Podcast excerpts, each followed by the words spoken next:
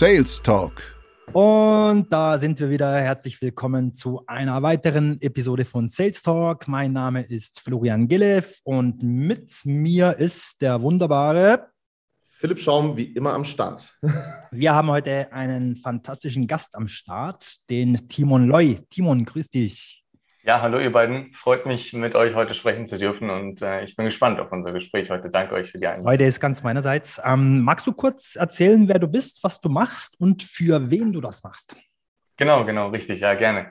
Wie du schon gesagt hattest, Timon Loy ist mein Name, ich bin 22 Jahre alt und seit Ende letzten Jahres helfe ich vor allem Coaches und Dienstleistern dabei, ihren Customer Experience richtig auf Vordermann zu kriegen, ihre Kundenbindung zu stärken und Kundenbegeisterung zu stärken, weil ähm, ich schon seit 2017, 2018 sowas im Coaching-Markt unterwegs bin und da gemerkt habe, gut, ihr habt ja auch schon öfters im Podcast drüber geredet, ähm, viele Coaches sind aufgekommen, viele Coaches konzentrieren sich auf die Neukundenakquise über ähm, vorzugsweise Sprachnachrichten zum Beispiel, aber vergessen eben geile Produkte ab, abzuliefern und vergessen ähm, ja wieder den, den Kunden in den Vordergrund zu stellen, das Kundenergebnis in den Vordergrund zu stellen. Und das finde ich super schade. Das möchte ich ändern mit meiner Dienstleistung, meiner Beratung. Und das mache ich jetzt seit Ende letzten Jahres. Habe vorher in einer Marketingagentur gearbeitet und war da in der Beratung tätig. Und da kam das Thema bei mir so richtig auf, weil ich gemerkt habe, die Kunden, die ich, ich beraten habe, die bei mir waren, die sind gerne wiedergekommen, die sind vor allem mit größeren Budgets wiedergekommen und merkte da schon, das Thema liegt mir und ich wollte so etwas eigenes machen und deshalb sitze ich jetzt hier, wo ich äh, bei euch im bei euch im Interview und ähm, bin gespannt, was wir heute so alles besprechen werden. Perfekte Kreislauf finde ich. Kunden kommen wieder, waren also schon bei dir und haben mehr Geld. Ne? Genau so ist genau es. Genau so, wie es ja. sein muss. Ja. Und sind und billiger, ne? wenn die halt schon einmal gesehen haben, dass du halt was liefern kannst mhm. und dann auch wirklich, da sind wir wieder bei dem Ding, under promise, over deliver. Ja. Ne? Mhm, mhm ähm, mhm. wenn du das halt wirklich hinkriegst, dann kommen die wieder und die sind dann aber auch gewillt, mehr Geld bei dir zu lassen, weil sie wissen, bei dir ist es gut aufgehoben, das Geld. Ja. Und es ist halt ein Investment und keine Ausgabe, dass das Geld halt einfach weg ist. Wie es ja. bei äh, manch anderen halt passieren kann, ja, dass man sich da verkalkuliert äh, und dann vielleicht doch nicht das geliefert wird, was versprochen worden ist. Äh, wir machen, wie gesagt, kein Name-Dropping an dieser Stelle. Ja, Grüße nach Dubai. Auf jeden Fall ähm, schauen wir einfach mal. Die beiden, die grinsen mich hier an, da kann ich doch nicht ernst bleiben. Freunde, äh, ja, wir wollen jetzt ja mal ähm, hier wieder back to the, back to the roots, ja, back on track. Okay, also du hast gesehen, dass du, ähm, dass du sehr viele Kunden wieder zu dir bekommen hast, damals in der Marketingagentur. Und dann hast du gedacht so, ah, weißt du was, ich mache das jetzt einfach selber, weil ich es besser kann. Oder wie bist du dazu gekommen, das dann als Dienstleistung anzubieten? Ja, genau. Also das war auf jeden Fall ein, äh, ein Weg sozusagen, aus dem das Ganze kam. Es sind eigentlich insgesamt drei Wege gewesen. Einerseits eben dieser Job in der Marketingagentur, wo ich in der Beratung tätig war und eben gemerkt habe, hey, das ganze Thema liegt mir. Die Kunden kommen vielleicht sogar auch äh, öfter als, als bei meinen Kollegen äh, wieder und eben vor allem mit größeren Budgets wieder. Ein, ein sehr erfolgreiches Ergebnis war zum Beispiel bei einem Kunden. Es war an sich ein sehr großer Kunde, kam aber mit sehr kleinem Budget bei uns an. Ähm, wir haben gesagt, wir machen es trotzdem mal und ich habe den Kunden dann auch äh, erfolgreich betreuen dürfen. Und wir hatten da ein Anfangsbudget von zweieinhalbtausend Euro, was für eine Marketingagentur eigentlich da, ähm, ja, da bewegen wir uns eigentlich keinen Zentimeter für. Aber drei Tage äh, Werbung schalten, oder? ja, genau, so mehr oder weniger. Es war auf jeden Fall ähm, sehr, sehr wenig. Wir haben gesagt, wir, wir machen den Kunden jetzt trotzdem richtig glücklich. Over-delivern, du hattest es gerade schon gedroppt, dieses Buzzword sozusagen. Und ähm, jetzt, bevor ich dann gegangen bin, ähm, bevor ich dann gesagt habe, ich mache jetzt mein eigenes Ding, waren wir dann bei einem Gesamtumsatz bei dem Kunden von ungefähr 90.000 Euro. Also ähm, wir konnten da dann äh, den Kunden erfolgreich binden. Also das war auf jeden Fall eine sehr, sehr erfolgreiche Geschichte und das ist so der eine Weg, von, von dem das Ganze kommt. Der andere Weg ist, ich ähm, war im Industrieunternehmen tätig und da ähm, eher so, so beratend. Da haben wir uns angeschaut, wie können wir interne Prozesse optimieren. Da war gerade ein, ein Übergangsprozess. Für, ähm, also der Sohn hat, äh, hat vom, vom Vater das Unternehmen übernommen und wollte jetzt neue Prozesse etablieren, wollte ein neues Marketing etablieren.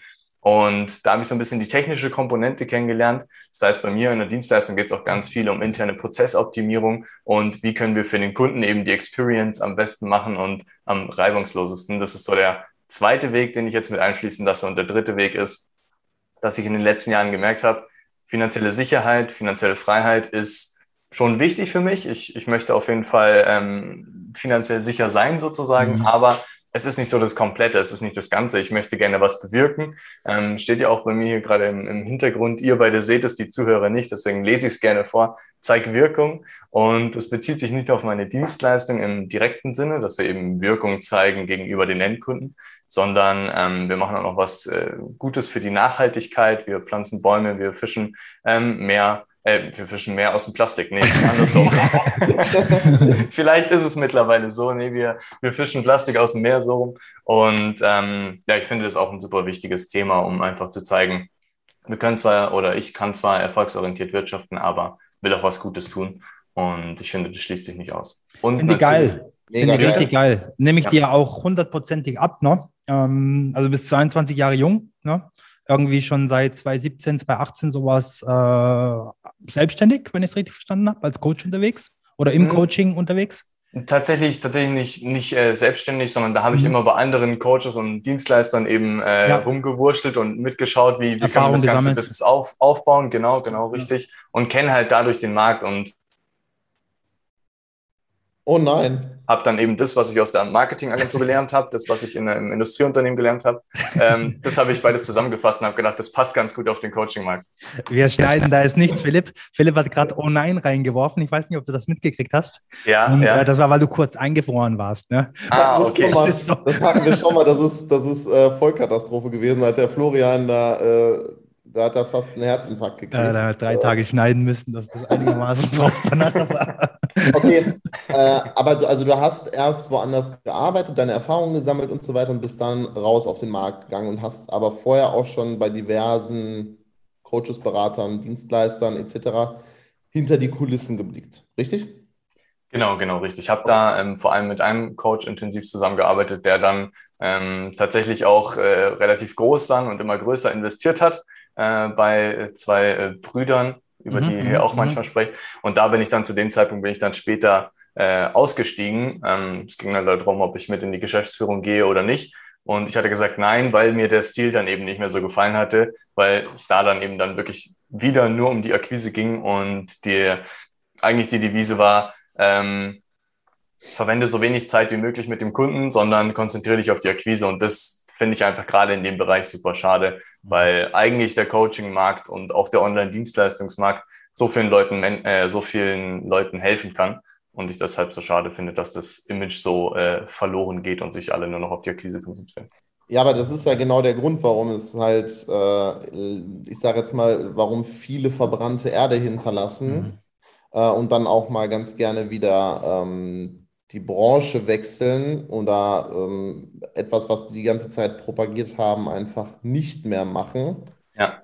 Und das, das ist, wenn ich dich kurz äh, unterbrechen darf oder unterstützen, unterstreichen kann, diese Aussage von dir, ähm, die Branche wechseln. Ne? Das, ich habe mich ja auch äh, befasst äh, mit, mit den beiden ne? und mit der Dienstleistung, die die. Und ich bin auch nach wie vor der Meinung, dass das sicher nicht verkehrt ist, wenn sie die richtigen Leute dafür haben, finden etc. Ne? Und wenn diese Leute etwas von ihrem Handwerk verstehen. Ne? Also ich, ich habe jetzt echt das Gefühl, dass du Ahnung hast ne? von dem, was du da erzählst. Du weißt, von was du sprichst. Und äh, du hast ja vorhin gesagt, du hast irgendwie mit einem Budget von zweieinhalbtausend äh, dann 90 abgeliefert, glaube ich, ne? wenn, wenn ich es noch richtig im, im, im Kopf habe. Ne? Ja, und, genau. und das spricht halt dann nachher schon für sich. Und dort ist dann halt nachher so, dass man sagt, ja, Coach, Coaching, das ist kein geschützter Begriff. Jetzt überleg dir halt mal was. Ne? Äh, dann machen wir das, dann, dann äh, machst du hier unser System dann noch ein bisschen mit. Und äh, wenn es nicht funktioniert, dann äh, wechselst halt den Namen und, und die Branche und die Dienstleistung und fängst halt nochmal von vorne an. Das finde ich halt scheiße. Ne? Weil wenn es nachher nicht funktioniert, dann hast du eben, wie Philipp gesagt hat, diese verbrannte Erde hinterlassen, einen Haufen Opfer, ne, die es ja da auch wahrscheinlich schon mehr Opfer wie Coaches gibt. Und das ist nicht so schwierig, äh, nicht so einfach. ja, ja, ja. Und, und äh, das ist dann halt nachher scheiße. Ne? Und deswegen habe ich auch gesagt, ich, ich äh, kann da nicht dahinter stehen. Ne?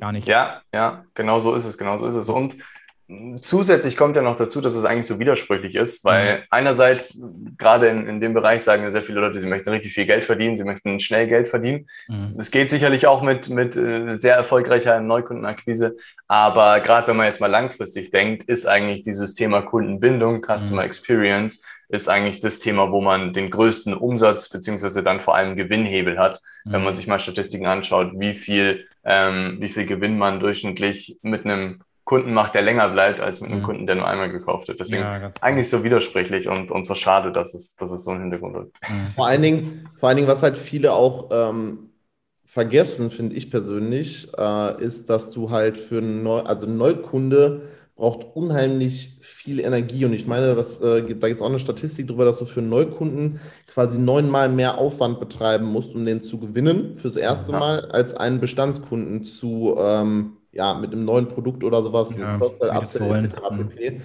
Äh, zu targetieren. Und da, wie, ein, wie du es gesagt hast, ne, wenn du halt einmal deinen Kunden gezeigt hast, dass das funktioniert, was du machst, und du machst dann ein anderes Produkt zum Beispiel, was sich super ergänzen würde, dann sind die ja viel offener dafür. Und da kann man dann ja auch einfach hingehen und sagen, pass auf, ich habe jetzt ein neues Produkt gemacht, du wärst quasi die erste Charge sozusagen. Äh, mit dem ich das einmal durchgehen äh, würde. Und ich möchte aber auch deine Kritik haben, so man, damit ich es besser machen kann. So kann man zum Beispiel äh, einen neuen Markt ausprobieren mit Bestandskunden, ja, indem man einfach offen und ehrlich sagt, pass auf, ich möchte was Neues ausprobieren. Und ich glaube, es wäre was für dich. Ja, ich würde es dir aber nur verkaufen, wenn du wirklich siehst, dass es was für dich ist. Und deswegen würde ich es dir gerne einmal vorstellen. Hast du fünf Minuten? Zack. Und dann kannst du dein, äh, deine neue Idee einmal vorstellen. Und selbst da kannst du dann mit den Bestandskunden, wenn du halt keine verbrannte Erde hinterlassen hast, kannst du einfach Marktforschungscalls machen, weil es im Prinzip ja sowieso deine Zielgruppe eigentlich bleibt, ne? außer man will jetzt einen komplett neuen Markt äh, erobern. Ja, ja. Dann kann man einfach mit denen halt in den Diskurs gehen. Ähm, worauf ich jetzt vorhin hinauf wollte, bevor ich so rüde von Florian unterbrochen worden bin, ja.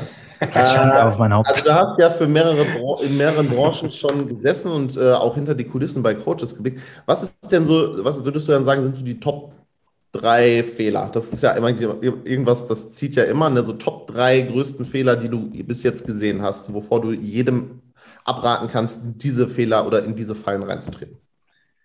Mhm. Sehr spannende Frage und tatsächlich im, gerade im, im Coaching-Markt ist es, ist es eigentlich der Top-Fehler, der mir direkt in, in den Kopf kam, ist es Angst vor Feedback zu haben. Also der Coaching-Markt ist so, du du kannst, also jedes Feedback, was du bekommst, ist direkt auf dich zurückzuführen, weil du verkaufst dir sozusagen dein, dein Wissen, dein Know-how oder dein, dein Coaching-Skills sozusagen. Da steht kein Produkt dazwischen, da steht keine Dienstleistung oder sowas dazwischen, sondern wirklich nur du. Und deshalb merke ich mit den Leuten, mit denen ich spreche, mit, das, mit dem, was ich mitbekommen habe, dass zu viele Leute Angst haben vor wirklichem Feedback und Angst haben vor allem vor konstruktiven und vielleicht auch negativen Feedback. Ähm, das heißt, da die Offenheit zu zeigen und zu zeigen, hey, ich bin offen für Feedback, du kannst mich gerne ganz, ganz ehrlich äh, bewerten. Ähm, das ist auf jeden Fall eine Sache, die viele Coaches noch lernen können. Und äh, in dem Zusammenhang dann vor allem auch das Ganze anonymisierter zu machen, weil viele machen das dann im Gespräch, was grundsätzlich schon mal gut ist. Aber ähm, gerade das merke ich auch bei meinen Kunden, die es vorher nicht gemacht haben, wenn man das Ganze nochmal anonymisierter abfragt, wie eigentlich das Coaching war, was dem Kunden vielleicht so gar nicht gefallen hat, ähm, da kriegt man nochmal ganz andere Ergebnisse. Also da einerseits äh, keine Angst vor Feedback zu haben, ähm, dann das zweite ist, dass man eben das Ganze anonymisiert abfragen kann. Mhm. Oder zumindest in einem Raum, wo der Kunde sich wohler fühlt, weil im Gespräch ist es immer so, keiner mag direkt jemanden sagen, dass er, dass er irgendeinen Job nicht gut gemacht hat. Ähm, außer man ist natürlich so direkt wie du, Philipp. Ähm, nee, also der, der Großteil der Menschen, und, und so ist auch meine Erfahrung, ähm, hat da nicht so richtig Lust drauf, jemanden direkt ins Gesicht zu sagen, dass er, dass er seinen Job nicht gut macht. Und ähm, deshalb macht Sinn, da eben so einen Raum zu schaffen, wo der Kunde sich so ein bisschen austoben kann und nicht direkt das Gefühl hat, dass, dass es äh, auf ihn zurückzuführen ist. Und ähm, das Letzte ist auch, einfach mit dem Kunden zu sprechen, also mit dem Kunden wirklich am Anfang zu sprechen, wie geht's dir, was, äh, was sind deine Herausforderungen, das festzuhalten und dann am Ende vom Coaching zum Beispiel nochmal so, darauf zurückzukommen und dann entweder sehr, sehr positive Ergebnisse zu haben, die man vielleicht sogar in, in, in der Zwischenzeit messbar gemacht hat oder man die Möglichkeit hat, Bereiche, die man vielleicht noch nicht bearbeiten konnte in den ersten Monaten vom Coaching, ähm, wieder aufzufassen und dann, wie du schon gesagt hattest, Philipp, ein neues Produkt zu schnüren, ein neues Angebot zu schnüren und dem Kunden anzubieten, dass man auch länger zusammenarbeitet. Ja, also auf jeden Fall, da waren ein paar Gold Nuggets bei, wie man so schön sagt. Ja. Ähm, deswegen, also wenn ihr das jetzt äh, ad hoc nicht so schnell mitschreiben konntet, ja, ihr könnt einfach zurückspulen und das nochmal in Ruhe, dann wirklich schreibt euch das auf, gerade wenn ihr in diesem Dienstleistungssektor unterwegs seid oder in dem Coaching-Markt, weil letzten Endes bewahrt euch das davor, diese Fehler halt zu machen ne? und dann halt eure genau. Kunden zu verbrennen, sondern halt langfristig wirklich äh, glückliche Kunden zu bekommen, die man halt auch nochmal, selbst wenn die jetzt dann nicht nochmal gekauft haben, aber dann trotzdem vielleicht nochmal anrufen kann, weil man einfach mit denen cool ist, auf gut Deutsch. Ja. ja auf gut Deutsch ist auch gut, wenn das so in Englisch ist, ne? aber ihr wisst, was ich meine. ähm, und nicht einfach, wie gesagt, diese verbrannte Erde da hinterlassen hat wenn ich jetzt so überlege,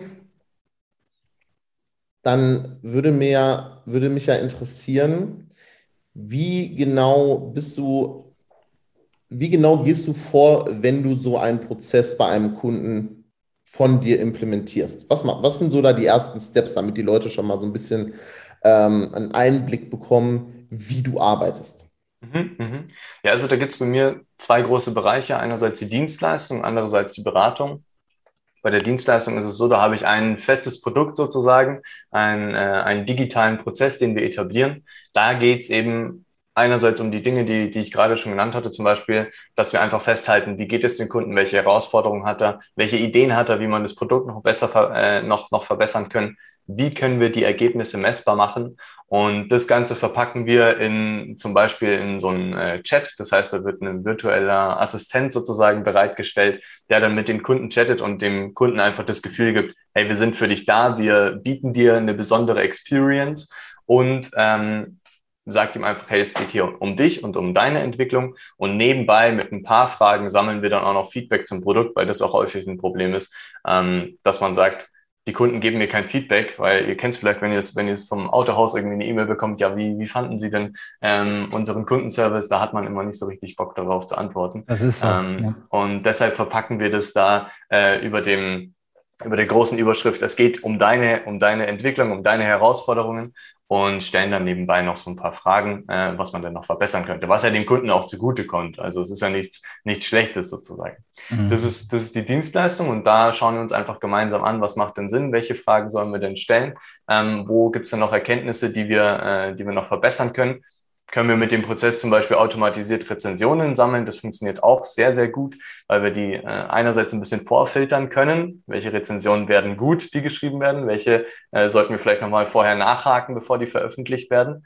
Ähm, und dann der zweite Bereich ist die Beratung. Und da schaue ich mir wirklich die komplette Customer Journey, also den kompletten mhm. Weg, den der Kunde geht, vom ersten Kontakt bis hin ins Coaching, in die Dienstleistung rein, dann auch die ersten Sessions noch weiter ähm, und schauen wir wirklich von A bis Z alles an. Und dann erarbeiten wir gemeinsam Ideen und, ähm, und ja, Impulse, wo wir, wo wir ansetzen können und gehen dann auch direkt in die Umsetzung. Also bei mir ist es gerade in der, Dienst, äh, in, in der Beratung sehr, sehr wichtig, dass wir da auch wirklich in die Umsetzung kommen und wir gemeinsam dann Projekte starten und ich das Ganze auch noch mit überwache und ähm, dann am Ende auch was bei rumkommt. Also ich bin ja auch mhm. froh, wenn meine, meine, Kunden dann zufrieden sind und begeistert sind von dem und wir dann auch noch weiter zusammenarbeiten.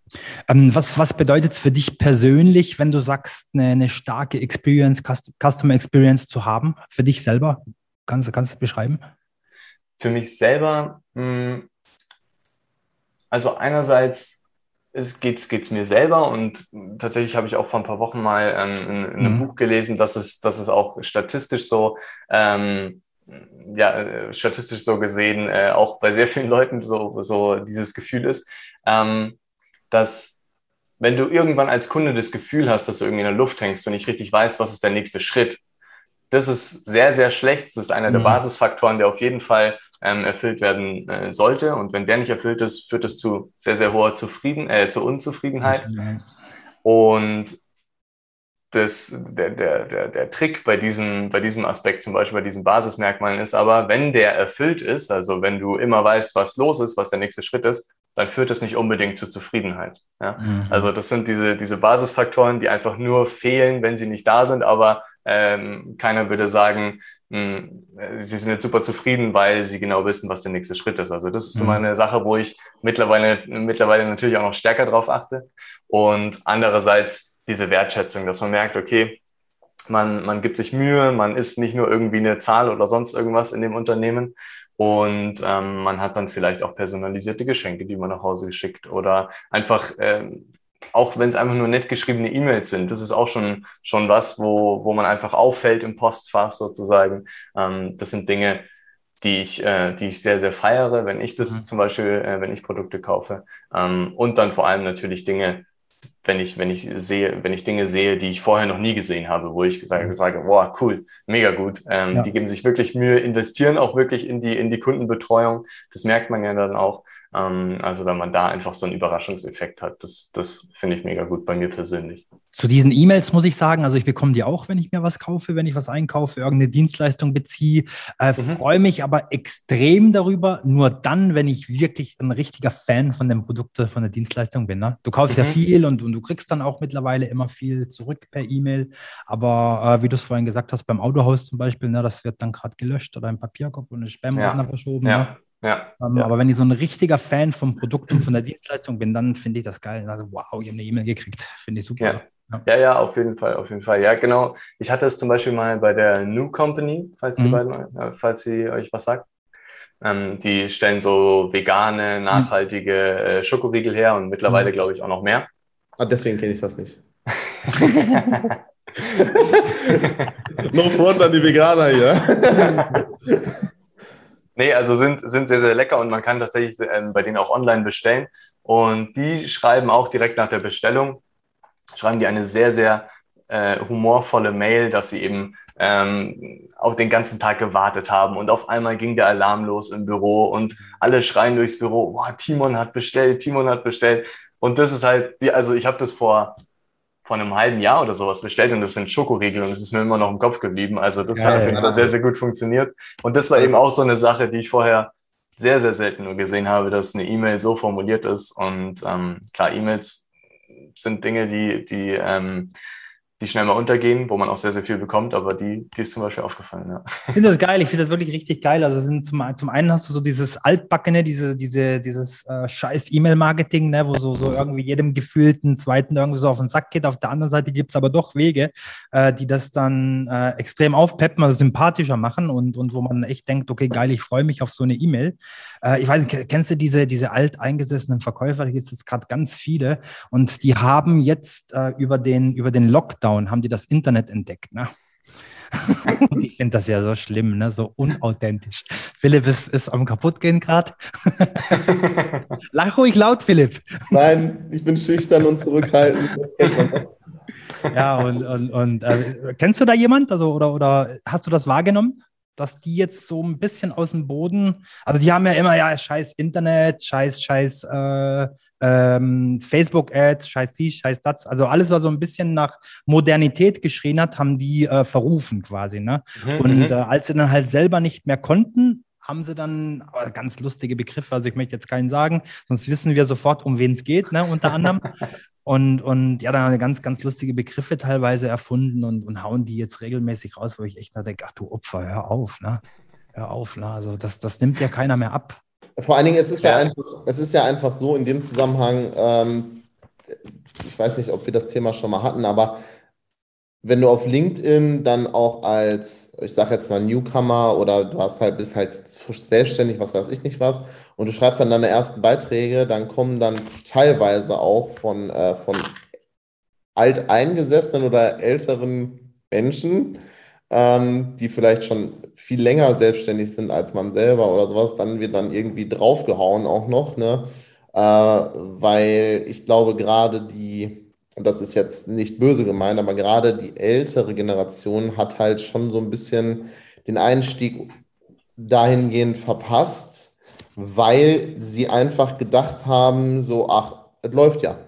Ne? Es läuft ja so, wie es läuft. Ne? Und das ist aber dann halt nicht weitreichend durchdacht, weil jetzt gab es dann halt diese, oder gibt es die Krise, ähm, und die sozialen Kontakte sind halt eingeschränkt und auf einmal müssen halt auch Gewerbe, die halt, für die halt eigentlich dieser klassische Außendienst im Sinne von, hier hast du deinen Firmenwagen, mhm. jetzt fährst du raus und verkaufst Schrauben an die äh, umliegenden ähm, Firmen, die es gebrauchen können, ähm, musste dann halt letztendlich geswitcht werden. Ja, aber das Witzige ist einfach, dass genau diese Leute, also die Chefs jetzt, nicht die Mitarbeiter, dass die dann jetzt dann hingehen und dann auch noch teilweise auf, auf Jüngere, die jetzt dann halt in der Krise quasi angefangen haben, ihren Mut zusammengenommen haben und gegründet haben. Mhm da dann letztendlich dann mit der, mit der, äh, mit dem Teppichklopfer voll auf den Hintern zu klatschen und zu sagen, äh, raus aus meinem Markt so ungefähr, weil ähm, die einfach, wie gesagt, die haben, ich glaube halt, viele haben Angst,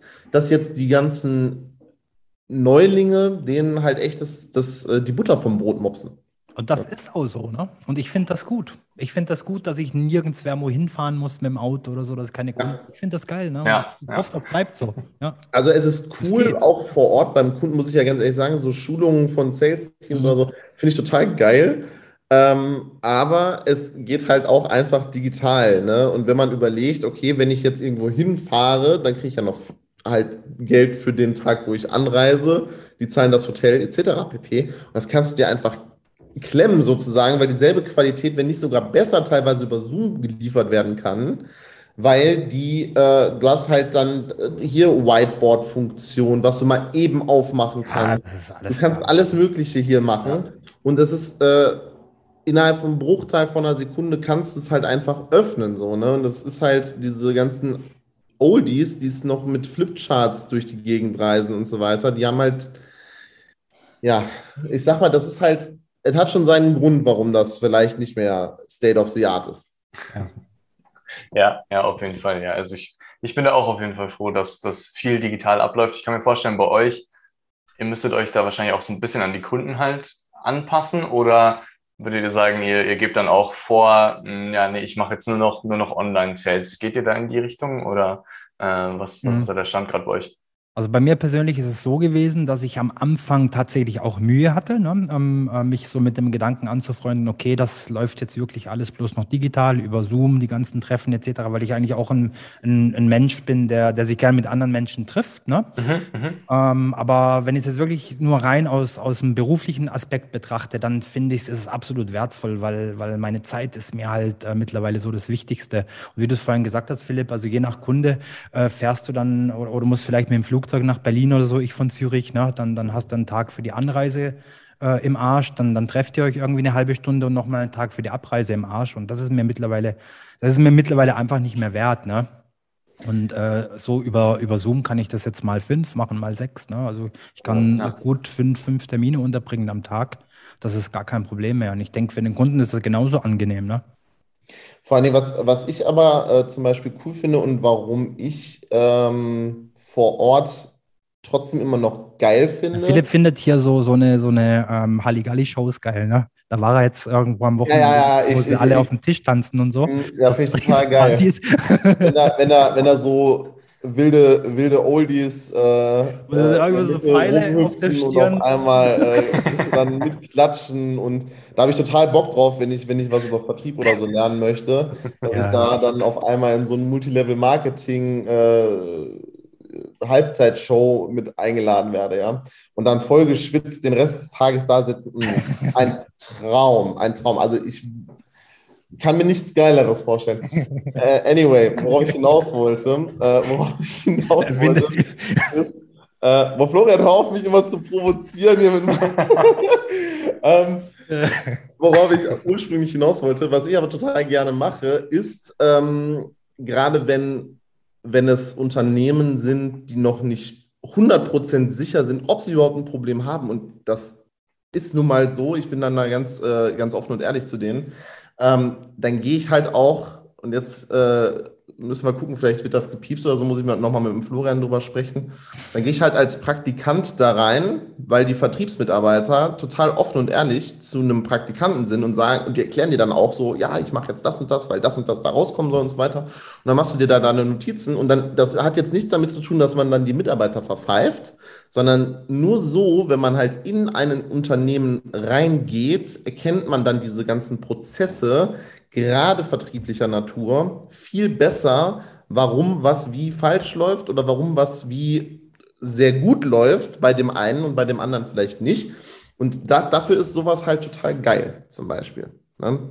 Weil letzten Endes äh, ist es ja einfach so, dass viele denken, sie brauchen X, dabei brauchen sie eigentlich Y. Ja, so. Das und das kann man denen aber am besten dann halt auch erklären, wenn man halt wirklich vor Ort zum Beispiel gewesen ist und sich das halt dann mal live angeschaut hat. Ja, ja, also stimme ich dir auf jeden Fall zu, zu 100 Prozent zu. Das ist tatsächlich bei mir in der Beratung äh, genauso. Ich sag's so ein bisschen, ich sag's immer, es ist so ein bisschen wie bei Undercover Boss. Safe. bei dieser, weiß ich weiß nicht, RTL oder RTL 2 Show oder sowas. Mhm. Ähm, genau, wo, wo ich wirklich einmal diesen kompletten Prozess, den der Kunde eben, bei mir ist es der Kunde, der Kunde durchgeht ähm, und ich schaue mir das wirklich von A bis Z an und möchte da eben auch, dass die Mitarbeiter ganz normal agieren und äh, die am besten gar nicht wissen, dass ich da jetzt komme und das irgendwie bewerte oder mir Notizen mache oder sowas. Ähm, deshalb ist das ein super, super mächtiges Tool und ich finde es auch äh, die Idee bei euch im Bereich mega gut, weil man da eben ja, hundertprozentige Ehrlichkeit sozusagen sieht und man ja nicht irgendwie äh, vor vorgefälschten Bildern oder sowas gestell mhm. gestellt wird. Ja, vor allen Dingen kannst du so halt dann auch Prozesse implementieren, ohne dass du halt vor Ort schulen musst, sondern du gehst dann hin und machst das halt mit der, mit der Führungsetage und die implementieren das dann mit mhm. mir im Hintergrund, so dass die halt überhaupt nicht merken, dass da irgendjemand drin gewesen ist, Ihr wisst, was ich meine, weißt du, dass halt mhm. halt wirklich dieses Undercover halt äh, bestehen bleibt, weil nur so kann man es halt dann auch nochmal überprüfen, indem man vielleicht einen Monat oder zwei Monate später wiederkommt mhm. ne? und dann das nochmal überprüft, letzten Endes, mhm. und sich nochmal erklären lässt oder sowas. Ne? Gerade bei Firmen mit mehreren Standorten ist es natürlich dann immer super einfach. Äh, wie gesagt, wie bei Undercover Boss eigentlich dass du halt dann verschiedene Stationen dir mal anguckst ne? und dann erkennst du aber halt auch, weil im Regelfall, und äh, wie gesagt, ich bin ja selber äh, aus äh, einer Familie, die äh, eigentlich jeder ist da selbstständig. Und die sind halt einfach, oder man ist halt irgendwann betriebsblind. Also das passiert mir halt auch. Deswegen finde ich das immer total geil, wenn ich damit zum Beispiel mit Florian, der von, also wir, wir machen ja businesstechnisch, das ist mir letztens übrigens, das möchte ich jetzt auch mal klarstellen, wir sind jetzt nicht businesstechnisch irgendwie so connected, dass ihr äh, bei uns beiden kauft oder sowas, wenn ihr da irgendwie was macht oder wenn ihr unten auf den Link klickt, landet ihr entweder bei Florian oder bei mir, sondern das sind unsere eigenen Firmen. Und äh, keiner verdient da an dem anderen irgendwas und deswegen äh, ist es dann halt total geil, wenn du so jemand als, als Freund und, und Partner halt auch hast in dem Fall und dann mit dem einfach darüber sprechen kannst, was jetzt dein Problem zum Beispiel ist und der einfach objektiv von außen auf die Firma guckt und sagt so, ja, hier, mach doch so und so, probier das mal aus, dies, das. Ähm, und da, dafür bist du letztendlich halt in diesem Dienstleistungen und, und, und äh, Trainings, Coaching-Sektor und so weiter, dafür kriegst du halt dein Geld, ne? weil du die Betriebsblindheit eigentlich, du bist ein Optiker für, für den Betrieb. Weil du die wieder klar sehen lässt, wo der Prozess vielleicht einen Haken hat, den die haben. Ja, ja. Ja, das, das Bild mit dem Optiker finde ich gut. ja, also gerade dieses, wieder soweit, ja, sehr gut. Sehr gut. wieder soweit. ja, dieses dritte Auge, dieses Auge von außen ist unglaublich wichtig, merke ich auch bei mir selbst im Unternehmen. Ähm, das, das ist einfach, also manchmal sind es ja so banale Dinge, ähm, wo man dann, wenn man es dann hört, sich denkt, Ach so, ja klar. Warum, warum bin ich da nicht selber drauf gekommen? Aber es ist halt eben genau diese Betriebsblindheit, die es halt offensichtlich gibt, ähm, dass man so in seinen eigenen Prozessen drin sind, so in seinem eigenen ähm, Alltag einfach drin ist, dass man daran einfach, einfach nicht denkt und da hilft einfach so ein Impuls von außen. Also ja. sehr, sehr, sehr, sehr starke und sehr coole Idee. Das heißt, äh, du ähm, löst es dann sozusagen auch gar nicht auf, zumindest bei den Mitarbeitern. Also sie wissen gar nicht, dass, dass es äh, was damit zu tun hat. Habe ich es hab richtig verstanden? Das kommt ein bisschen drauf an. Ne? Also wenn es wirklich daran liegt, dass die, dass die Skills von den Mitarbeitern nicht gut sind zum Beispiel, mhm. dann ähm, schon. Mhm. Dann, das wird aber alles, mit, wie gesagt, mit, dem, mit den Geschäftsführern dann gemacht. Äh, aber im Regelfall sind es halt veraltete oder falsche Prozesse, die mhm. angegangen werden müssen und da haben die Mitarbeiter nichts mit zu tun. Ja? ja. Also ich muss zum Beispiel ähm, da wird jetzt vielleicht der ein oder andere Vertriebler, der jetzt hier zuhört, wird mir da sicherlich zustimmen. Du musst einem normalen Mitarbeiter nicht erklären, wie man ein Skript schreibt. aus dem einfachen Grund, sonst hast du halt das Problem als Geschäftsführer, dass jeder sein eigenes Skript hat. So, und da, wenn du halt ein Skript oder ein Leitfaden mhm, benutzt, mhm. möchtest du ja quasi als Prozess ein standardisiertes Verfahren haben, was jeder gleich macht, damit es für den Unternehmer letztendlich messbar wird. Ja. Damit man halt sehen kann, okay, keine Ahnung, das Skript funktioniert jetzt bei allen, die haben alle, sagen wir, eine 50-prozentige Abschlussquote, ne, sei jetzt mal dahingestellt. Ähm, und auf einmal kommt ein neuer rein und bei dem ist nach sechs Monaten bist du irgendwie bei 12 Prozent. So, und alle anderen performen, outperformen den quasi. Dann weißt du, weil das dasselbe Skript ist, dass es am Mitarbeiter wahrscheinlich liegt und dann kannst du ihn diesbezüglich nachschulen. Nicht rausschmeißen, Freunde, liebe, liebe Geschäftsführer, die jetzt hier zuhören, nachschulen die Mitarbeiter. Und wenn das nicht funktioniert, dann kann man darüber überlegen, aber nicht einfach die Mitarbeiter rausschmeißen, wenn die nicht funktionieren. Ja, ganz klares Statement hier für die, äh, für die Mitarbeiter. Ja. Sehr gut, sehr gut, sehr gut, ja. ja. Ist tatsächlich auch auf die, auf die Kunden zu übertragen. Also ähm, gerade im, im Coaching-Markt merke ich immer wieder, dass viele Coaches so ein Konzept haben und dann sagen, sie sind Coach. Bei ihnen hat es funktioniert, bei ihnen hat es geklappt, also muss es ja auch für alle anderen klappen. Aber ähm, dem ist gerade vor allem im Coaching-Markt nicht so. Ähm, das heißt, da setzen dann auch viele darauf, dass sie sagen, ja, dann ist der Kunde schuld oder ähm, vielleicht äh, blockiert er sich selbst oder irgendwie sowas. Solches. Sorry. Ja, dass, äh, das System, dass das System nicht für alle gleich funktioniert, wie man das ja so ja. oft jetzt äh, hier weiß, weiß gemacht äh, bekommen soll. Das, das, das beste Beispiel sind die Sprachnachrichten. Ne? Und ja. Äh, ich glaube, Philipp, wir haben das, glaube ich, in unserem ersten oder zweiten Podcast, also in der ersten, zweiten Folge, haben wir das ja vorausgesagt. Ich meine, das ist nicht so schwer gewesen, aber äh, dass das verschwinden wird. Ne? Und also ich persönlich, weiß nicht, wie es bei euch aussieht, ich bekomme keine einzige Sprachnachricht seit Monaten. Ich weiß es nicht, oder Wochen, keine Ahnung. Stimmt, ich habe ganz stimmt. viele noch in meinem Posteingang ähm, gespeichert für Schulungszwecke, für spätere Schulungszwecke, aufgehoben, abgesichert und äh, da gibt es dann irgendwie zu 80 Prozent aus Profil dahinter schon gar nicht mehr. Ne? Ja. Also das Profil ist gelöscht, es gibt nicht mehr, kann es nicht mehr aufrufen. Ne? Krass. Das ist wirklich tot, ne? Das ist verschwunden. Ja. Das die ja. Pracht-Lachs-Army ist halt alle sind halt ins, Feuer, äh, in, ins, Feuer, gefallen. Jetzt gibt es halt Prachtlachs am Spieß. Ne? Ja, was ist ins Feuer gefallen? Ne? Ich finde halt, das kann man ruhig so sagen, der hat die da äh, ganz eiskalt reingetreten. Ne? Und dann einfach äh, allein gelassen. Verrecken lassen, ja. ja. ja. Muss man so sagen. Ne? Und macht jetzt einen auf Indiana Jones oder sowas, ne? finde ich nicht gut. Ja, ja, Ach, absolut. Ja. Also, das, das, das, stimmt, ja. Das ist, das ist nicht schön, aber andererseits ähm, auch schön zu sehen, dass sich dass sich der Markt langsam, ja. vielleicht langsam wieder bereinigt und äh, wieder mehr Qualität in den Markt kommt. Das ist doch, das ist und das ist halt was, denke ich, das, daraus. genau, da kann man sich drauf verlassen, ne, dass der Markt sich in der Regel bereinigt, allein von selber bereinigt. Ne? Das ist wie die ja, Natur. Das, das einzige Problem ist jetzt halt, ne, dass der Markt jetzt erstmal so über der ist ja einfach geschockt, ne? weil, wie gesagt, wenn man das jetzt auf die Sprachmemos, äh, allseits beliebt, ähm, nochmal runterbricht, ne? und du, äh, da werden dann äh, tagtäglich, ich sage jetzt mal nur von einer Company, ich sage jetzt mal zwischen 2.000 bis 4.000 Nachrichten rausgeschickt, ne? dann hat da irgendwann keiner mehr Bock von irgendeinem nächsten Fitness Coach, Ernährungscoach, egal wie gut du bist oder halt auch Sales, ja, ähm, irgendwie äh, angeschrieben zu werden. Und ja. äh, wie gesagt, ich habe das damals gesagt, ich habe das äh, selber ausprobiert. Mal eine, ein oder zwei Wochen habe ich das richtig massiv gemacht. Da habe ich schon gemerkt, so, mir gefällt diese Akquise-Methode an sich gar nicht. Deswegen habe ich das dann wieder äh, zurück back to the roots äh, mäßig gemacht und aufs Telefon geswitcht. Ähm, uh, das böse Telefon. Ähm, auf jeden Fall ist es einfach so, dass dadurch, dass jetzt zum Beispiel aber auch die Netzwerke selber dagegen vorgehen, dass du einfach diese Massenmails etc. pp. nicht mehr machen kannst, Bestes Beispiel, LinkedIn, 100 äh, Kontakte pro Woche gehen nur noch. Ja? Ähm, Instagram, da kannst du einfach einstellen jetzt, äh, dass du keine Nachrichten mehr bekommen möchtest von Leuten, die dein Profil zum Beispiel nicht abonniert haben. Mhm. Äh, die können dir faktisch gesehen keine Nachrichten schicken. Ja? Und dann kannst du halt diese komplette Kaltakquise-Schiene, die die gemacht haben, so von wegen, ja, guck mal bei äh, XY äh, und zieht dir da seine 86.000 Follower und, und äh, schreibt die alle an und so weiter und so fort. Ne?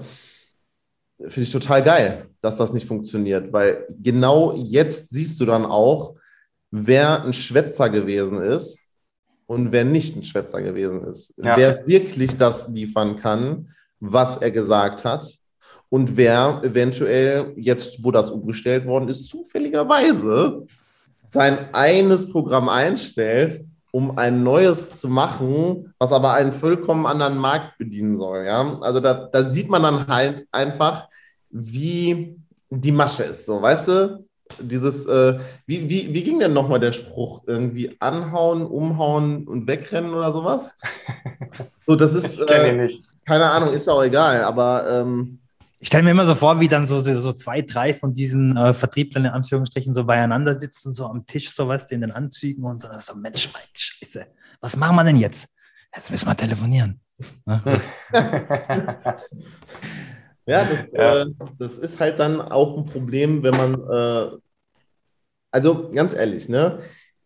Wenn jetzt der eine oder andere sagt, so ihr möchtet in irgendeiner Art und Weise, muss jetzt nicht bei Florian oder bei mir sein oder sowas, aber ihr wollt euch vertrieblich oder so weiterentwickeln, ne? dann fragt halt auch die Leute, inwiefern welche Akquisekanäle zum Beispiel im Training, in den Schulungen etc. pp. beigebracht werden. Mhm. Weil wenn man das macht und man äh, hört dann raus, okay, da ist ein einziger Vertriebskanal, zum Beispiel Instagram oder so, ne?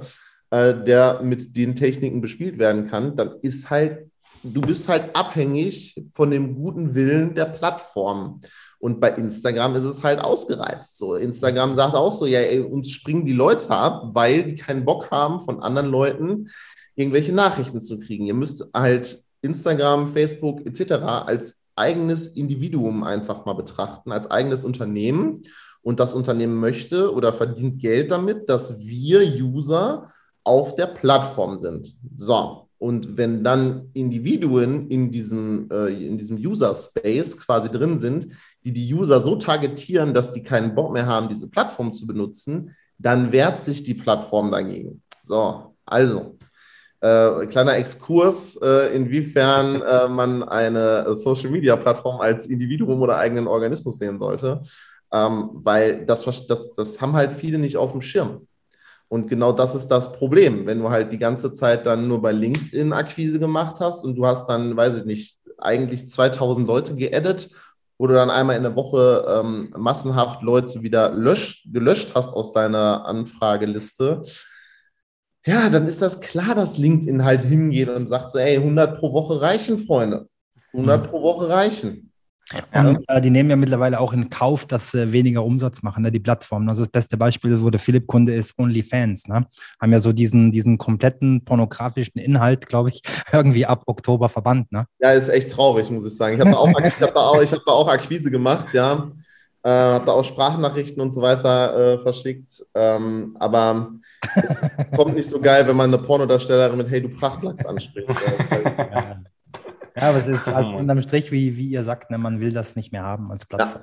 Ja, ja. ja, ja auf jeden Fall. Auf jeden das Fall. ist aber, jetzt pass auf, das war jetzt nicht abgesprochen, aber das ist genau das, was Timon ja sagt. Das Unternehmen, also Instagram oder Facebook oder so, das Produkt von denen ist die Vernetzung und die, der Austausch untereinander. Und jetzt kommt da jemand in das Unternehmen rein und der Prozess wird gestört, der wird dann aussortiert und dass diese User Experience, die leidet darunter. Und dann gehen diese Unternehmen lieber hin, weil die eh schon genug verdienen und sagen so, okay, pass auf, weißt du, ob wir jetzt 200.000 äh, weniger am Tag äh, verdienen, nur weil dann, weil wir Leute ausschließen, weil die gegen mhm. unsere Nutzungsbedingungen äh, verstoßen oder weil die halt Akquise machen auf eine schlechte Art und Weise und eher die äh, User abschreckt, ja, das interessiert mich jetzt nicht, aber letztendlich die Leute, die halt zufrieden sind auf dieser Plattform, die werden dann genauso begeistert, wie ich jetzt sage, dass Instagram jetzt geil ist, weil du einfach die Leute abblocken kannst, die dir so eine scheiß Nachrichten schicken möchten, ohne sich mit dir zu vernetzen. Ähm, ja, dann hast du im Prinzip eine viel geilere Werbung dann läuft halt auch Empfehlungsmarketing. Weil nur weil jetzt ich jetzt sage, so ja, boah, Instagram ist jetzt total geil, du wirst nicht mehr belästigt, ja, auf einmal macht sich, keine Ahnung, meine Mutter äh, Instagram, was sehr unwahrscheinlich ist, Grüße gehen raus an der Stelle, aber ihr wisst, worauf ich hinaus möchte. Ja? ja, ja, auf jeden Fall, auf jeden Fall. Ja, gerade die, die Experience ist natürlich auch bei den Plattformen äh, ultra wichtig und um jetzt noch weiter den, den Kreis sozusagen zu schließen, um natürlich, äh, man, man macht vielleicht immer noch diese Akquise über diese Plattform, macht sie vielleicht noch abhängig, aber die Zahlen sind jetzt begrenzt und jetzt kommt es eben darauf an, auch ähm, die, äh, ja, die Schlagkraft sozusagen zu erhöhen. Also wenn ich nur eine begrenzte Anzahl rausschicken kann, dann muss es besser funktionieren, dann müssen die Quoten sozusagen besser werden.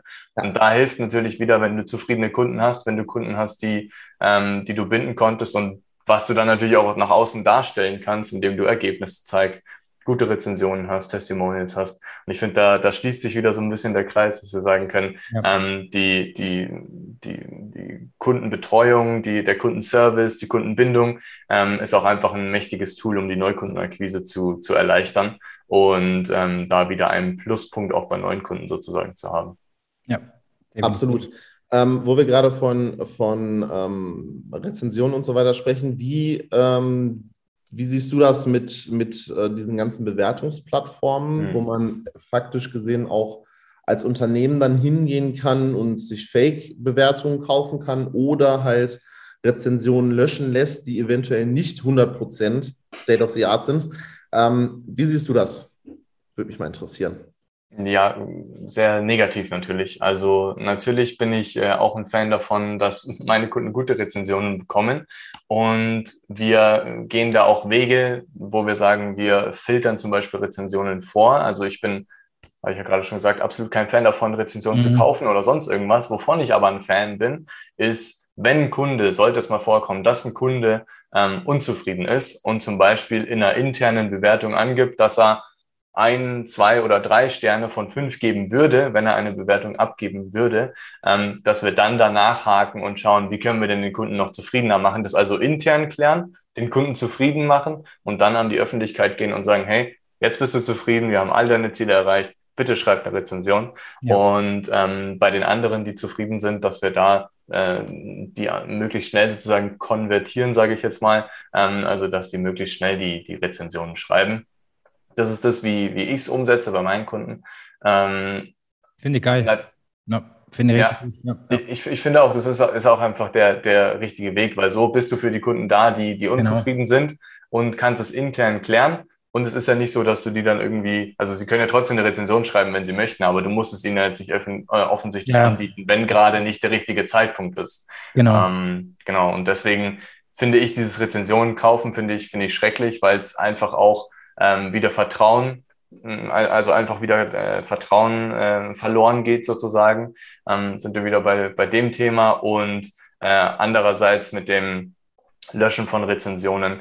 Wenn mal so eine negative Rezension da ist, äh, hat man ja auf den meisten, meisten Portalen auch mal die Möglichkeit, als Unternehmen zu antworten. Und das ist dann natürlich auch wieder eine Chance, um in der Außendarstellung ähm, zu zeigen, okay, wir, wir nehmen Feedback ernst, wir haben mit dem Kunden vielleicht schon gesprochen, mittlerweile geht es ihm besser und äh, er ist zufriedener bei uns, ähm, dass man da eben auch in der Außendarstellung direkt reagieren kann und nicht einfach nur löscht. Und ja, ähm, ja da gibt es leider ja so ein, zwei äh, Plattformen, die das ermöglichen, die dann äh, eben auch ermöglichen, dass man nur die Besten zeigt oder sowas. Hm, Finde ich bisschen, bisschen schade. Ich glaube, Google arbeitet aber gerade daran, dass sowas nicht mehr so einfach möglich ist. Also äh, ich habe da so das Gefühl, dass sie da so äh, ein, zwei Änderungen vornehmen, dass die zum Beispiel sicherer werden, die Bewertungen. Ja, ja, das ist auf jeden Fall auch ein Markt, der, der sich von, von selbst dann nachher wieder intakt bringt. Sozusagen. Ja, ja, ja, genau, genau. Ja, deswegen, das finde ich zum Beispiel, deswegen feiere ich total LinkedIn ja ab mittlerweile. Ne, am Anfang war das auch so ein bisschen, äh, dachte ich so, oh, scheiße, was machst du da am besten und so. Aber diese Plattform hat einfach diesen massiven Vorteil, meiner Meinung nach, dass du einfach die Rezensionen direkt von den Leuten bekommen kannst und die dann halt auch veröffentlichen kannst und dann eigentlich die Leute, die sich vielleicht für deine Dienstleistung interessieren, ähm, dann hingehen können und sagen, okay, bevor ich jetzt einen Termin beim Philipp mache oder sowas, ja, dann gucke ich doch mal, wer schon mal bei dem gekauft hat oder sowas und wie der das fand. Und dann kannst du die Person direkt anschreiben, ohne dass da steht anonym oder was weiß ich nicht was. Ja. Ähm, und kannst dich quasi äh, da schon mal davon überzeugen, dass du, äh, dass du in guten Händen wärst zum Beispiel. Oder ob das mhm. halt wirklich was für dich ist. Ne? Ja, Wie gesagt, das ist ja dieses, dieses, was ich halt immer sage, ne, wenn du in einem Erstgespräch bist, dann natürlich schaust, schaut der Unternehmer oder der Verkäufer, ob der passt, der Kunde, mhm. ob der passen würde. Aber es ist halt auch gerade in diesem Dienstleistungssektor so, dass auch du, der sich dann ein äh, Beratungsgespräch bei mir, Florian oder Timon bucht, dann auch hingehen kann und sich dann mal die äh, Kasperkörper angucken kann, live. Nachvollziehbar auf LinkedIn, ne? Ja, es ist nicht äh, Anna.b aus, aus Z oder sowas. Ja, ja. Ne? Das ist wirklich, du kannst gucken, wer ist die Person, was macht ja, die ja. Wie lange gibt es die Person eventuell schon am Markt und so weiter. Ne? Und äh, du kannst natürlich auch, was mir jetzt gerade äh, eingefallen ist, du kannst da auch äh, nochmal äh, zwischengehen quasi. Ne? Du bekommst ja die Rezension und kannst dann nochmal äh, nachhaken, bevor du sie veröffentlichst. Ne? Genau, also da kannst du einfach hingehen und sagen, so, ähnlich wie Thürmann es gesagt hat, ja, genau, ne? ja. wenn du jetzt halt eine schlecht, ich sage jetzt mal eine schlechte in Anführungsstrichen, sagen wir, sagen wir, wenn wir das auf einer Skala von 1 bis 10, du bist es gewöhnt, so eine, sagen wir, eine 9 bis 10 zu bekommen, ja, weil du immer top performst, etc. Und dann bekommst du auf einmal einen, der wird dir 5 oder 6 Sterne geben, zum Beispiel. Ja, dann kannst du ja einfach hingehen und einfach sagen so, hey, ich habe deine Rezension gelesen, vielen Dank erstmal dafür und für dein ehrliches Feedback. Ähm, jetzt würde mich aber interessieren, was genau fehlt dir denn zum Beispiel, um auf eine 10 zu kommen? Ja, ja, ja. Und dann ziehst du dir die Informationen von deinem Klienten, von deinem Kunden und ähm, kannst dann letztendlich sehen, okay, woran liegt es denn jetzt, dass er vielleicht nicht so happy ist, wie du gedacht hast, dass er happy ist. Ich hoffe, das war ein, ein das war gut erklärt jetzt, äh, aber ihr wisst, worauf ich hinaus will. Und da einfach dann wirklich keine Angst haben vor diesem Feedback, auch wenn da halt was Negatives steht. Und das Thema hatten wir jetzt vorhin auch schon, dass du halt aus Fehlern lernst. Ja, und wenn du halt irgendwo mal vielleicht, vielleicht ist das ja jemand, der total darauf steht, dass du, dass du pünktlich bist. Und jetzt hast du aber mal wirklich irgendwie einen stressigen Tag und dann kommst du zehn Minuten zu spät. Der sich das aber total den das total gegen den Strich geht und sagt, boah, der hat mich zehn Minuten sitzen lassen, was weiß ich nicht was. Und auch wenn du 20 Minuten länger machst, so, du bist zehn Minuten zu spät gekommen. Und es gibt Leute, ähm, die sind dann halt schon von den, das sieht man halt auch bei, bei Amazon oder sowas, ja. So, wenn die Farbe so ein bisschen abweicht, direkt zweieinhalb Sterne weniger oder sowas. also, wenn du da aber dann nicht hinterher bist und dann fragst so, ey, woran liegt das denn, dass du vielleicht nicht so happy bist, wie ich gedacht habe, dass du bist? Und dann einfach offen in diesen, in diesen Diskurs gehst, auch wenn es vielleicht unangenehm für dich ist, aber letzten, endlich, letzten Endes lernst du daraus, aus diesem Gespräch. Ja? Und das mhm. ist das Wichtigste, denn aus Fehlern lernen und wachsen. Das ist eine gute Devise. Ja, ja, absolut, absolut. Kann ich, kann ich nur unterschreiben. Und stimmt, LinkedIn hat da hat dann eine ganz gute Lösung, weil man da eben auch diesen, diesen Social Proof sozusagen direkt hat, weil man eben weiß, okay, da muss mehr oder weniger eine echte Person hinterstecken. Sicherlich wird es früher oder später dann auch Firmen geben, die auch da Rezensionen verkaufen, aber ähm, man kann das da dann schon relativ leicht nachprüfen und äh, es ist auf jeden Fall äh, transparenter. Und für jeden, der, der richtig gute Rezensionen haben will, vielleicht noch, noch ein Tipp am Rande sozusagen, sich gar nicht so einen festen Zeitpunkt raussuchen, wo man sagt, okay, jetzt irgendwie zwei Wochen vor Ende des Coachings oder vielleicht nach der Dienstleistung oder sowas, sondern wirklich immer wieder in den Gesprächen schauen und, und, und äh, dann auch merken, hat der Kunde jetzt gerade einen Durchbruch in dem, in dem er arbeitet? Ähm, oder ist gerade eine Phase, wo es gut läuft, aber man jetzt nicht merkt, dass der Kunde total euphorisch ist? Und dann, mhm. wenn diese Durchbrüche kommen, dann zuschlagen und ähm, direkt sagen, hey, würde mich mega freuen, wenn du jetzt eine Rezension schreibst, vielleicht noch ein, zwei Fragen vorbereiten, die der Kunde beantworten darf in der Rezension, ähm, damit man da auch eine gewisse Struktur sozusagen äh, beibehält und der Kunde auch eine Idee hat, was er denn schreiben kann.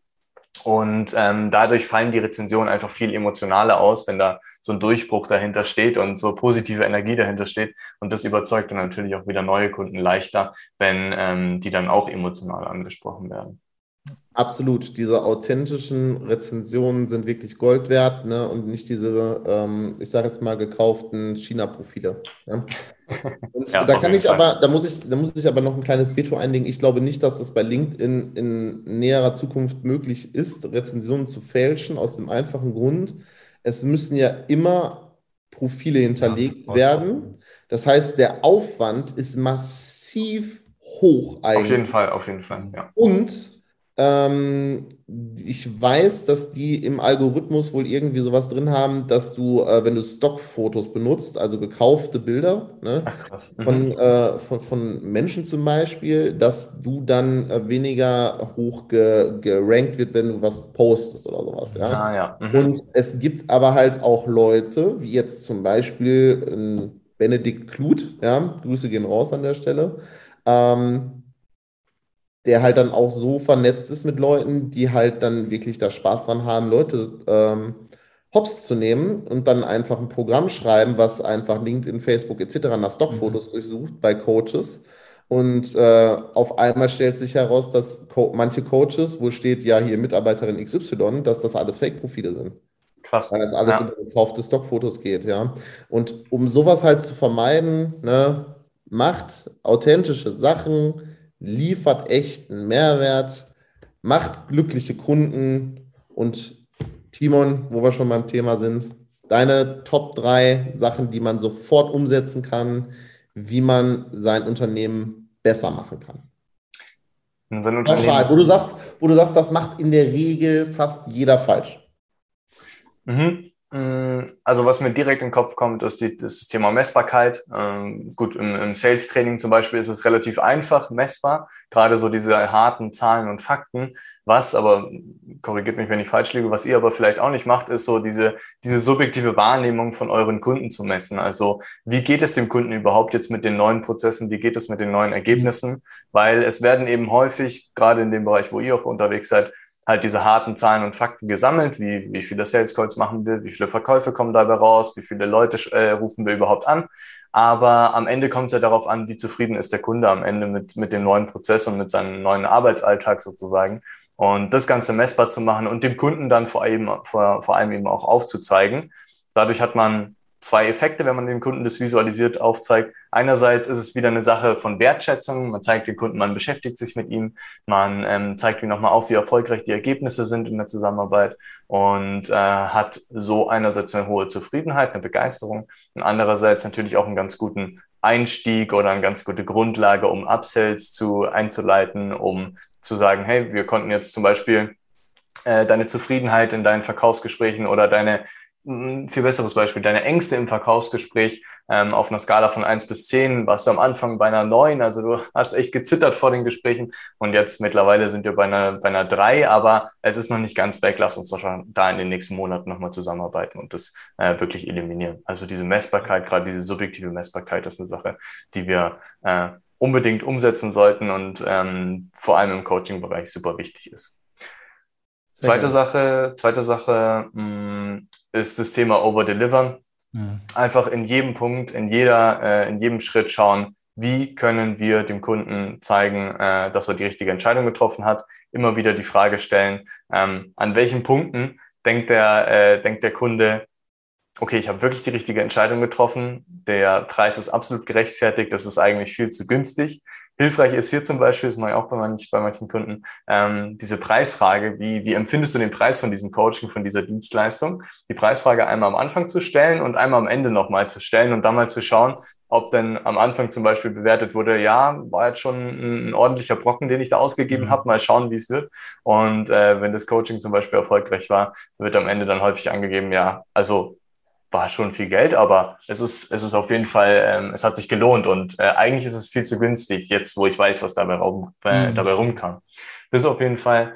Und der dritte, der, das, der dritte Punkt, immer die Antworten parat zu haben, die der Kunde an der Stelle, äh, zu den Fragen, die der Kunde an der Stelle hat. Also ähm, es gibt so einen Spruch, liefere äh, die Antworten auf die Fragen deiner Kunden immer fünf Minuten, bevor die Frage gestellt wird. Also immer äh, äh, herausfinden, okay, die Kunden stellen sich an der Stelle häufig die Frage und dann direkt mit einbauen, so dass die Frage gar nicht erst aufkommt und der Kunde eben immer das Gefühl hat, okay, ähm, du hast die Struktur, du hast, äh, du hast einen gewissen Prozess dahinter und weißt genau, was der nächste Schritt ist und äh, kannst auch direkt jede Frage beantworten. Ja, ganzen, die ganzen Oldschool-Verkäufer werden jetzt wieder, das heißt Einwandvorwegnahme. Ich wollte das gerade sagen, das ist aber auch die beste Einwandbehandlung. Ja, wenn ja. du alle Fragen, und das ist dann auch wieder ja. Zielgruppenkompetenz, ich sage es immer wieder, ähm, dass du deine Zielgruppe so gut kennst, dass du weißt, was für Probleme die haben, was für Meinungen die zu gewissen Sachen haben, wie zum Beispiel zum Preis. Und das dann einfach komplett vorwegzunehmen, sodass du denen jegliche Grundlage für irgendeine Lüge, um aus dem Gespräch rauszukommen, quasi entziehen kannst. Ja, ja. cool. Äh, Timon, es war fantastisch mit dir. Es war sehr lehrreich. Es hat mir sehr viel Spaß bereitet, dich hier heute als Interviewgast zu haben. Mhm. Ähm, wir packen deine Sachen selbstverständlich unten in die Show Notes, ja, sodass jeder, der jetzt sagt, oh, oh, Timon, er ist schon eine, schon eine coole Sau, ja, den möchte ich unbedingt mal kennenlernen. Der kann sich jetzt unten dann den Link rauskopieren und äh, sich einen Termin bei dir buchen und sich dann einfach mal persönlich von deiner äh, Kompetenz und von deiner Expertise überzeugen. Ja. In diesem Sinne wünsche ich allen Zuhörern, äh, bleibt negativ, bleibt gesund, ja, und äh, wir hören uns dann das nächste Mal. In diesem Sinne, adios, muchachos. Bis bald. Vielen, vielen Dank euch beiden und äh, vielen Dank für die Einladung und äh, euch jetzt auch noch einen schönen Tag. Danke, ciao, ciao.